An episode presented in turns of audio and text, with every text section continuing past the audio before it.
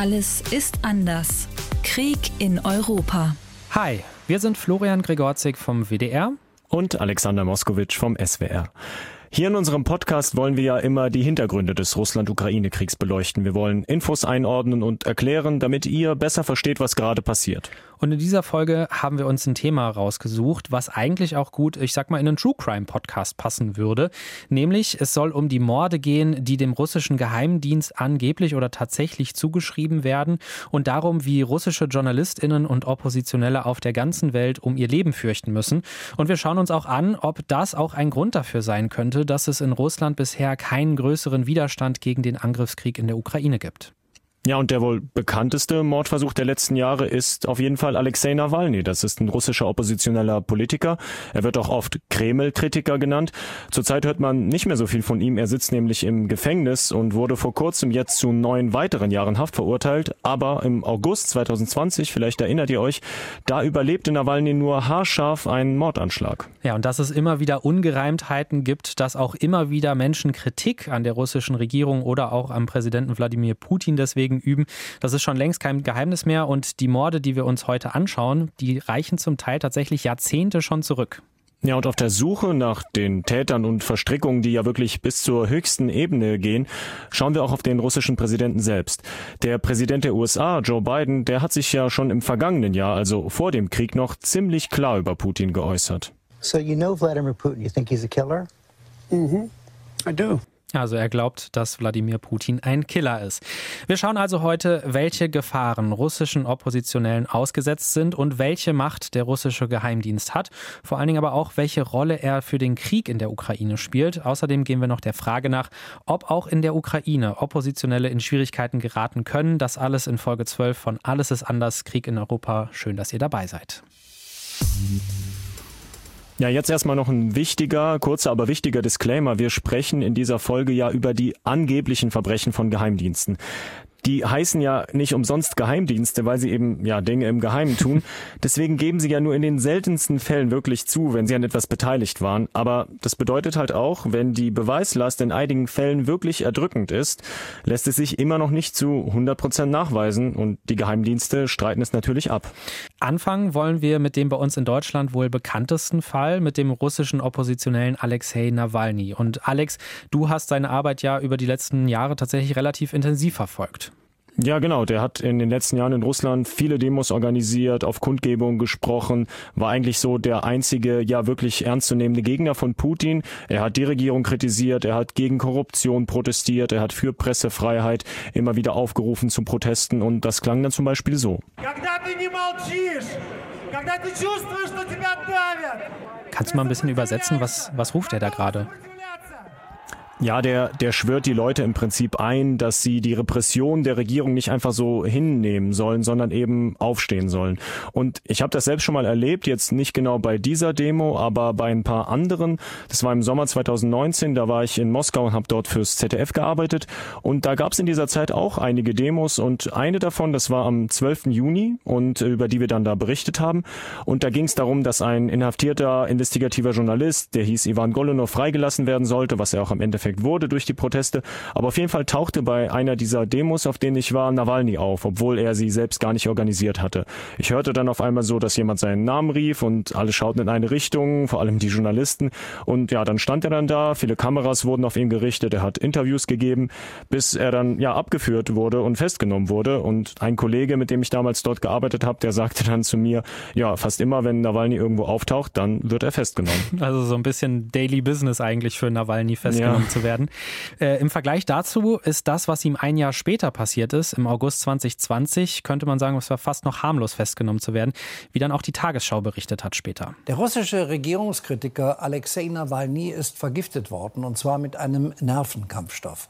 Dies hätten Untersuchungen in einem Speziallabor der Bundeswehr zweifelsfrei erwiesen, teilte die Bundesregierung mit. Kanzlerin Merkel sprach von einem Mordversuch, den sie auf das Allerschärfste verurteile.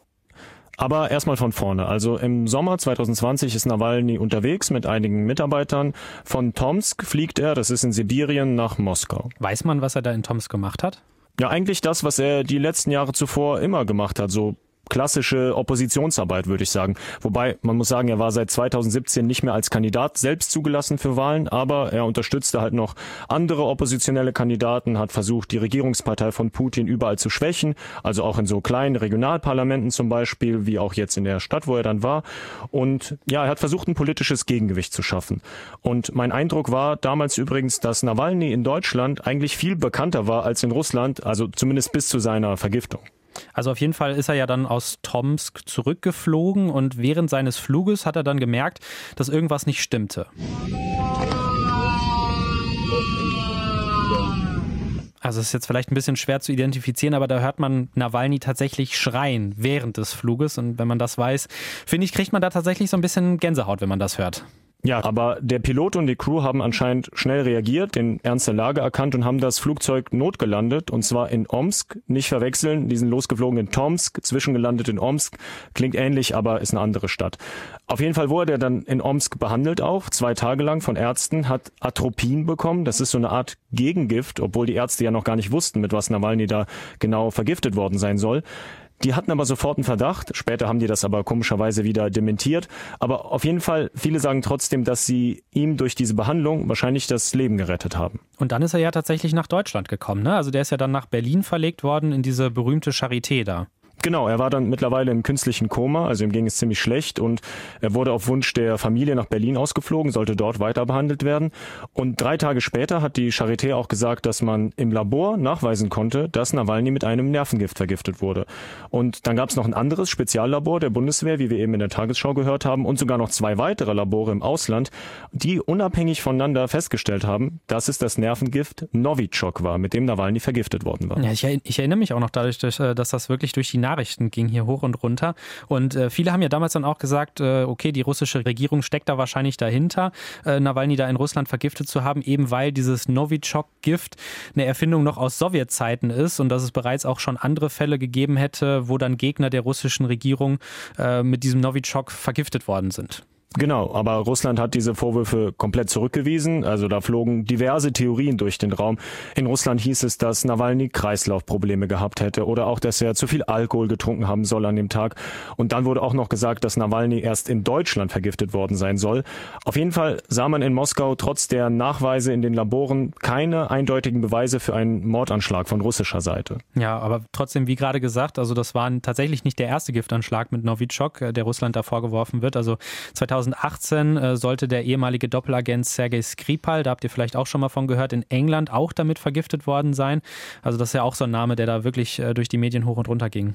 Ja, genau, aber Putin, den schien das alles recht wenig zu interessieren, könnte man sagen, denn als er auf die Nawalny-Vorwürfe angesprochen wurde von Journalisten, da meinte er dann nur eher so, ja, wenn wir das gewesen wären, dann hätten wir das auch durchgezogen. Also Putin beschuldigte stattdessen dann die CIA hinter der ganzen Sache zu stecken, um Russland zu schwächen zum Beispiel. Und da lässt sich ja auch so ein richtiges Muster erkennen, muss ich sagen. Wenn den russischen Geheimdiensten etwas vorgeworfen wird, schieben sie es oft einfach auf die Amerikaner. So scheint das Narrativ zu sein, das dann eben bedient wird in solchen Fällen. Kann man denn irgendwas dazu sagen, wie diese Substanz genau an oder in den Körper von Nawalny gekommen ist? Ja, um das herauszubekommen, hat Nawalny wirklich einen krassen Move ausgepackt, finde ich. Der war filmreif, also angenommen, das stimmt natürlich alles so. Er hat sich selbst als Mitarbeiter der Regierung ausgegeben und hat bei einem seiner Beschatter, die er quasi über so Passagierdaten, Passagierlisten und Telefondaten rausgefunden hat, angerufen, hat dann so seine Nummer geändert über eine Software, dass bei dem Angerufen eine andere Nummer von einem Kollegen angezeigt wurde. Und ja, er hat dann angerufen, mit dem so in aller Seelenruhe gesprochen. Ja, und was hat Nawalny dann zu dem gesagt? Ja, der andere hat erstmal ziemlich verwirrt zugehört und war sich auch nicht sicher, ob er frei sprechen darf. Aber Nawalny hat sich eben als Mitarbeiter von irgendeinem ranghohen Typen ausgegeben aus der Regierung und hat gesagt, er müsse einen Bericht über diesen schiefgegangenen Mordanschlag quasi auf sich selbst an Putin schreiben und würde deshalb nochmal von jedem die Meinung einholen, warum es halt nicht geklappt hätte.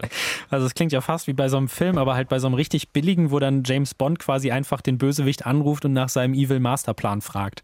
Ja, genau. Und dieser Typ hat dann einfach nach längerem Nachhaken von Nawalny indirekt zugegeben, dass er eben dabei war bei dieser Operation. Der erklärt nämlich, wie er Spuren verwischt haben soll von diesem Novichok von Nawalnys Unterhose.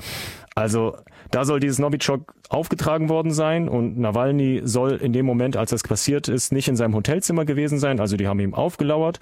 Und dieser Mitarbeiter, mit dem er da gesprochen hat vom Geheimdienst, der hat auch noch gesagt, dass wenn das Flugzeug nicht so schnell notgelandet wäre, dann wäre Nawalny wahrscheinlich gestorben und dann wäre die Operation erfolgreich gelaufen. Okay, also nochmal ganz langsam zusammengefasst.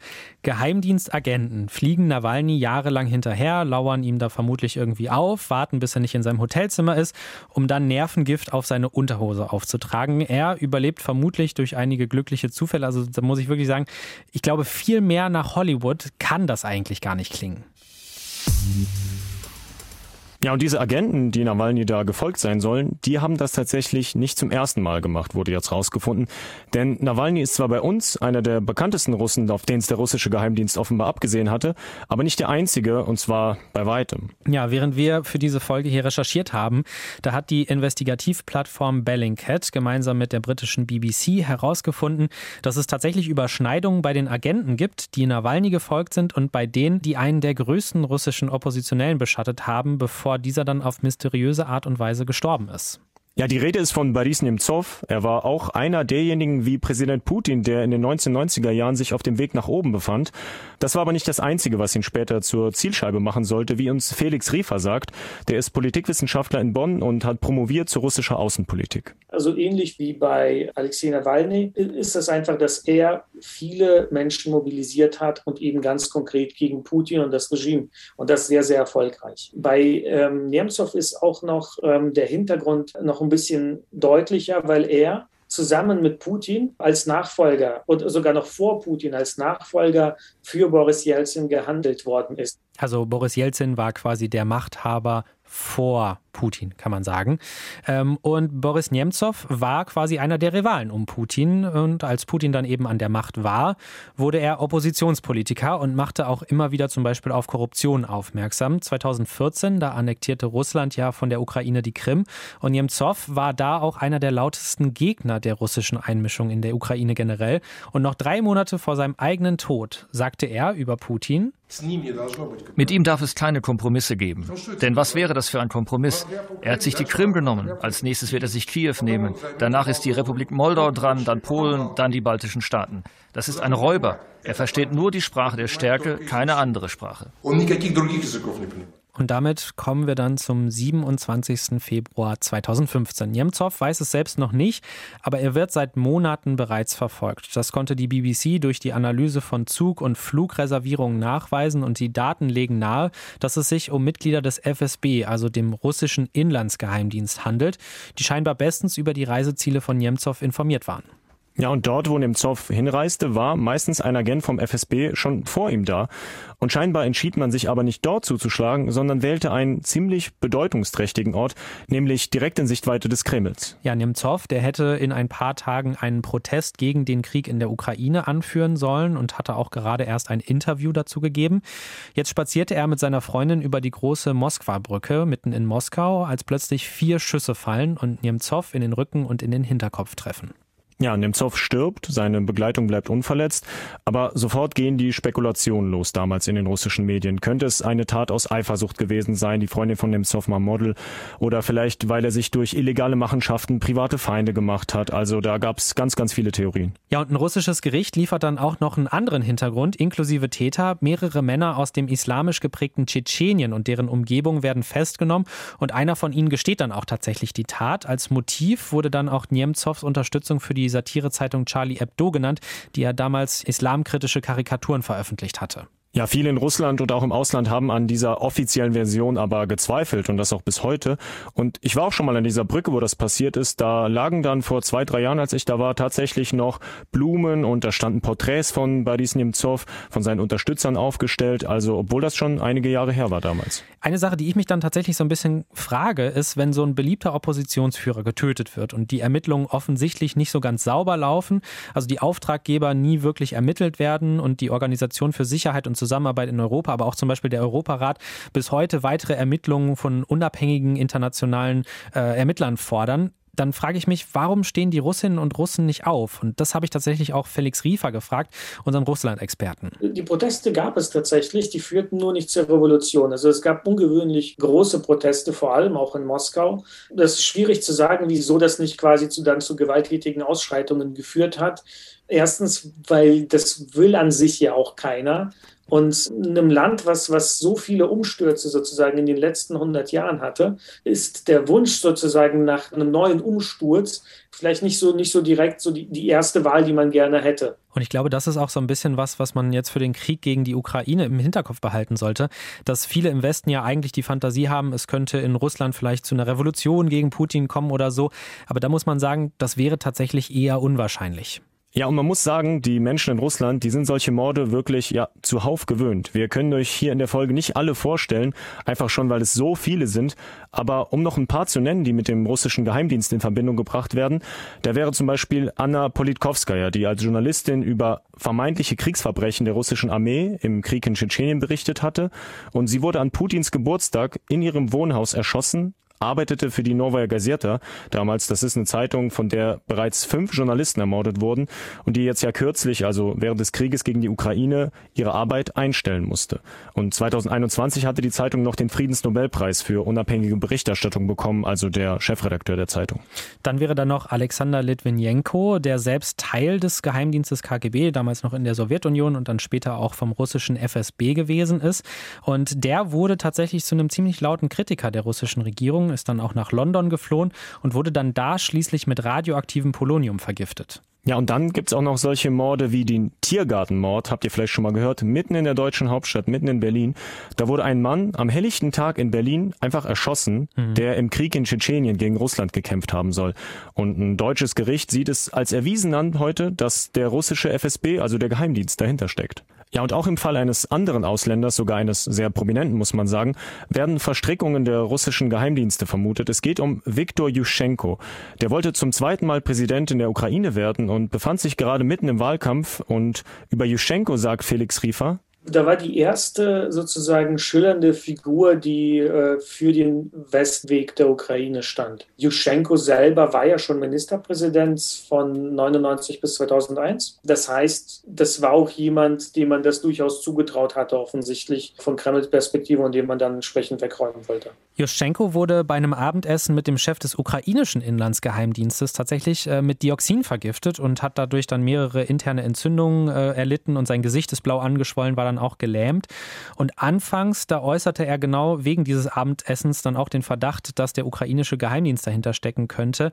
Ein paar Jahre später, da hat er dann aber doch nochmal eine etwas andere Antwort gegeben, und zwar auf die Frage des BBC, ob Putin nicht doch involviert sein könnte. Ähm, der Ton ist jetzt auf Ukrainisch. Ich finde, man hört aber trotzdem raus, auch wenn man es äh, vielleicht die Sprache nicht spricht, dass er da sich so ein bisschen schwer tut mit der Antwort. Ну, На це питання у мене є відповідь, але я її не можу оголошувати. Ja, er sagte im Prinzip, ich habe eine Antwort, aber ich kann sie nicht aussprechen. Also entweder er wollte da irgendwelche Beziehungen noch schützen oder er hatte einfach Angst, dass er nochmal zum Ziel werden könnte. Das waren jetzt auf jeden Fall erstmal eine ganze Menge Fälle, aber die Frage, die wir jetzt noch nicht geklärt haben, ist, wer könnte hier die Aufträge gegeben haben? Also ist es wirklich so, dass Putin da alle Fäden in der Hand hat und quasi nach Belieben Menschen umbringen kann, wenn er es möchte? Ja, um die Rolle der Geheimdienste im russischen Staat besser zu verstehen, müssen wir tatsächlich erstmal auf die Person Wladimir Putin selbst schauen. Der heutige russische Präsident ist selbst äußerst gut vertraut mit dem russischen Geheimdienst, denn seine eigene Karriere begann dort. Ab 1975 war er beim KGB, das ist der Vorläufer der heutigen russischen Geheimdienste, und unter anderem war er dafür auch in Deutschland stationiert, nämlich in der DDR, denn sein Fachgebiet war Auslandsspionage. Falls euch da noch mehr Einzelheiten zu Putin interessieren, wir können jetzt natürlich hier nicht nochmal alles erzählen, dann hört euch gerne Folge 2 von unserem Podcast an. Da haben wir nämlich genau darüber gesprochen. Auf jeden Fall kann man sagen, dass nach dem Fall der DDR dann Putin zurück in die Sowjetunion gegangen ist und auch da begonnen hat, sich der Politik zu widmen. Man kann aber auch sagen, dass er wirklich über 15 Jahre lang in den Strukturen des Geheimdienstes gearbeitet hat und das ist zwischen Anfang 20 und Ende 30 gewesen. Und wenn ich da so ein bisschen an mich selber denke, muss ich sagen, das ist ja auch eigentlich eine der prägendsten Zeiten des Lebens. Ne? Ja, auf jeden Fall. Aber heute ist Putin eben schon lange Präsident. Aber wie groß die Macht der Geheimdienste in seinem Machtapparat ist, das wollen wir uns jetzt mal anschauen. Und das haben wir mit einem absoluten Geheimdienstexperten besprochen, nämlich Erich Schmidt-Ehnbohm. Er ist ehemaliger Offizier bei der Bundeswehr, heute Friedensforscher und hat zum Thema Geheimdienste mehrere Bücher geschrieben. Und er sagt, dass Putin bei weitem nicht der einzige mit Geheimdienstvergangenheit in der russischen Regierung sei. Der Einfluss des Nachrichtendienstes ist durch Putins Rekrutierung ausgesprochen hoch. Es gibt eine BND-Studie, die schätzt, dass 50 Prozent der führenden Persönlichkeiten im Kreml aus dem Bereich des äh, Nationalen Sicherheitsrats kommen.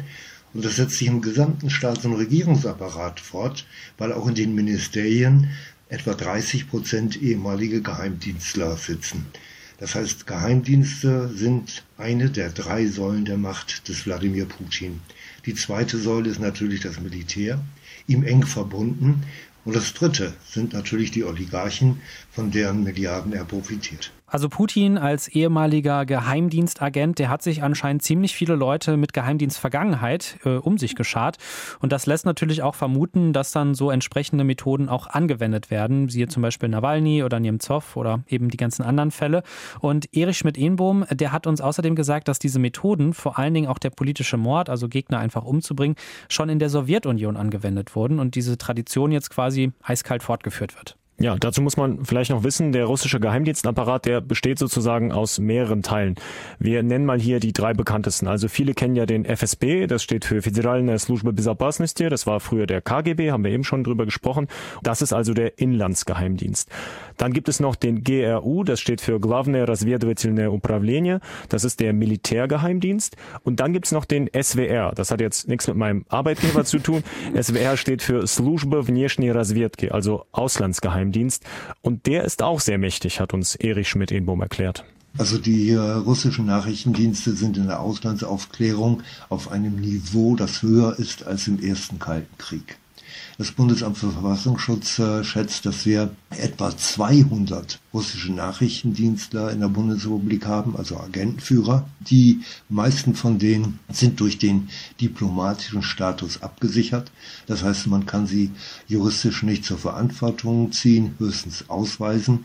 Aber das scheut die gegenwärtige Außenministerin offensichtlich sehr intensiv. Also das heißt, diese Agentinnen und Agenten, die sind nicht nur irgendwo in Deutschland quasi untergetaucht und undercover unterwegs, sondern die arbeiten teilweise als ganz offizielle Diplomatinnen und Diplomaten hier und sind damit dann eben entsprechend rechtlich geschützt. Der russische Staat scheint also voll mit Mitgliedern des Geheimdienstes zu sein, haben wir gehört, und er ist auch im Ausland sehr stark vernetzt. Aber wer hat da nun eigentlich die Macht? Wer hat die Fäden in der Hand? Ja, bevor Russland die Ukraine vor knapp ja, einem Monat angegriffen hat, gab es im russischen Fernsehen ein wirklich seltsames Spektakel. Ich habe mir das angeschaut. Das war eine öffentliche Sitzung des Sicherheitsrates, die wurde übertragen. Und da waren alle möglichen Minister und Ministerinnen, die sollten alle ihre Meinung zur Anerkennung der beiden abtrünnigen und selbsternannten Volksrepubliken im Osten der Ukraine, Donetsk und Lugansk sagen. Ja, und dann war auch der Chef des Auslandsgeheimdienstes an der Reihe, Narischkin, und der wurde dann tatsächlich nach Strich und Faden von Putin vorgeführt. Ne? Also der hat gestammelt, hat sich versprochen und sich da echt ein bisschen lächerlich gemacht. Und abgesehen von dieser spezifischen Situation muss man sich ja auch so ein bisschen fragen, warum überträgt der russische Staat sowas Peinliches direkt im Fernsehen? Also warum lässt Putin sowas zu oder will das vielleicht sogar tatsächlich? Felix Riefer, den wir ja gerade eben schon gehört hatten, der erklärt das so. Er hat einfach gezeigt, wer der Chef ist. Davor haben wir ja immer spekuliert, wer hat denn da die Macht, wer hat noch Einfluss auf Wladimir Putin. Und Narischkin war immer eine der Personen, auf die man eigentlich zurückgeschaut hat. Also man dachte immer so, naja, Putin und vielleicht noch zwei, drei andere Personen. Dazu zählt auf jeden Fall Narischkin als Auslandsgeheimdienstchef. Jetzt sehen wir ja deutlich, dass dieser Einfluss einfach nicht mehr vorhanden ist, sondern diese bidirektionale Kette, die ist offensichtlich nicht mehr bidirektional, sondern das ist eine absolut diktatorische Herangehensweise. Keine bidirektionale Kette, also das heißt ja, normalerweise sollte der Chef von so einem Geheimdienst ja auch dem Präsidenten seine professionelle Einschätzung geben und quasi nicht nur Befehle empfangen, also bidirektional quasi in beide Richtungen sollte da kommuniziert werden. Das scheint aber eben ja einfach nicht mehr der Fall zu sein und damit kommen wir dann auch zu einem Problem, was dieses auf Putin als Führer ausgerichtete Geheimdienstsystem so ein bisschen mit sich bringt. Es sichert zwar seine Macht durch Angst, aber die Angst führt eben auch dazu, dass man sich dann nicht mehr traut, ihm die negativen Informationen zu geben, die er vielleicht bräuchte, um dann auch die militärische Lage korrekt einschätzen zu können. Das sagt auch Erich Schmidt-Ehnbohm. Die Geheimdienste trauen sich nicht, ihm die volle Wahrheit zu unterbreiten. Er kriegt geschönte Berichte, die seinen eigenen Vorurteilen entsprechen. Er hat ja dem FSB schon mal vorgeworfen, er hätte die Widerstandskraft der Ukraine, der Bevölkerung der Streitkräfte völlig falsch eingeschätzt. Und das heißt, dass die ihn nicht wahrheitsgemäß unterrichtet haben, denn die Dienste dürften sehr genau gewusst haben, wie stark die ukrainischen Streitkräfte, auch geschult durch NATO-Ausbilder, tatsächlich sind. Das war also jetzt erstmal der Blick auf den russischen Geheimdienst, aber natürlich hat auch die Ukraine einen oder mehrere und auch die Ukraine hat eine Opposition. Wie steht's eigentlich um die? Ja, der Geheimdienstexperte Erich Schmidt-Enbohm, den haben wir auch dazu gefragt und der hat über den ukrainischen Geheimdienst Folgendes gesagt. Also es ist natürlich von der Größe, vom Umfang her eine ganz andere Liga. Dazu muss man erstmal sehen, dass der ukrainische Nachrichtendienst bei der Abspaltung der Ukraine von der Sowjetunion sich wesentlich gestützt hat auf ehemalige KGB-Offiziere ukrainischer Nationalität. Also da gab es eine gewisse Kontinuität, aber dann gab es äh, sehr schnell Partnerdienstbeziehungen zu den westlichen Nachrichtendiensten und die geben ihre Erkenntnisse an den befreundeten ukrainischen Dienst weiter, der durch die westliche Ausbildungshilfe recht gut aufgestellt ist. Und es gibt auch enge Partnerdienstbeziehungen des Bundesnachrichtendienstes zu diesem jüngeren ukrainischen Dienst. Der ist klein, aber er ist gut. Ja, klein, aber gut, wie wir gerade gehört haben. Und er ist auch eng an die westlichen Dienste gebunden. Vor allem jetzt im Krieg mit Russland ist das für die ukrainischen Streitkräfte natürlich Gold wert wahrscheinlich. Sie können auf Ressourcen zurückgreifen, die sie selbst alleine gar nicht hätten und was sie auch nicht leisten könnten. Aber wie sieht es eigentlich im Frieden dann aus? Da muss man jetzt vielleicht auch nochmal ganz zu Anfang sagen, wir dürfen hier auch wirklich keinen schiefen Vergleich erschaffen. Also es gibt nicht wie beim russischen Geheimdienst eine lange Liste an Morden und Mordversuchen, die hier zugerechnet werden können. Ähm, das sagt zum Beispiel auch Marcel Röthig, mit dem dem haben wir gesprochen. Der ist von der Friedrich-Ebert-Stiftung und da eigentlich auch für die Ukraine zuständig, aber eben wegen des Krieges gerade in Deutschland. Und der sagt, die Ukraine könne man nicht mit den anderen Staaten um sie herum vergleichen. Genau, es ist anders als in Russland, es ist alles anders als in Belarus, wo man also einen Staat hat, der alles überwacht, ähm, wo man, wenn man das Falsche sagt, schlimme Konsequenzen spürt. Das ist so in der Ukraine eben nicht so, sondern in der Ukraine ist eher das Problem, dass bestimmte Gruppen sich dem Staat entziehen und ähm, Macht ausüben können und auch Gewalt ausüben können. Das ist eher gefährlich. Falls ihr gerade am PC seid, das Geräusch war hier im Podcast, in dem äh, Interview ist leider eine E-Mail reingekommen. Was er hier aber anspricht, ist, es gibt auch in der Ukraine Oligarchen, also Menschen, die mit sehr viel Geld entweder selber in der Politik sind oder mit der Politik eng verbandelt. Und auf lokaler Ebene ist dann weniger ein starker Staat und eine Regierung aus Kiew das Problem, sondern eher die fehlende Macht dieses zentralen Staates, sodass dann zum Beispiel korrupte Bürgermeister sich gegen gegen Ermittlungen und Berichte wehren können und das dann tatsächlich auch mit nicht so rechtsstaatlichen Mitteln. Ja, und einer dieser Oligarchen ist auch der ehemalige Präsident Petro Poroschenko. Vielleicht erinnert ihr euch noch an den Namen. Der ist nicht nur richtig reich, dem gehören auch TV-Sender und Schokoladenfabriken. und seit der jetzige Präsident Zelensky im Amt ist, ist Poroschenko in der Opposition automatisch und seit dem letzten Jahr auch angeklagt. Ihm wird unter anderem Staatsverrat zur Last gelegt. Allerdings sagt Marcel Röttig, den ihr gerade schon gehört habt, dass der Krieg hier die Lage total verändert hat. Wir sehen, dass dieser Krieg auch diese Grabenkämpfe erstmal eingefroren hat wieder und sich jetzt alle hinter ihrem Präsidenten scharen. Auch Poroschenko, der öffentlich medial ähm, Zelensky seine Unterstützung zugesichert hat. Angeblich gab es auch ein Treffen der beiden.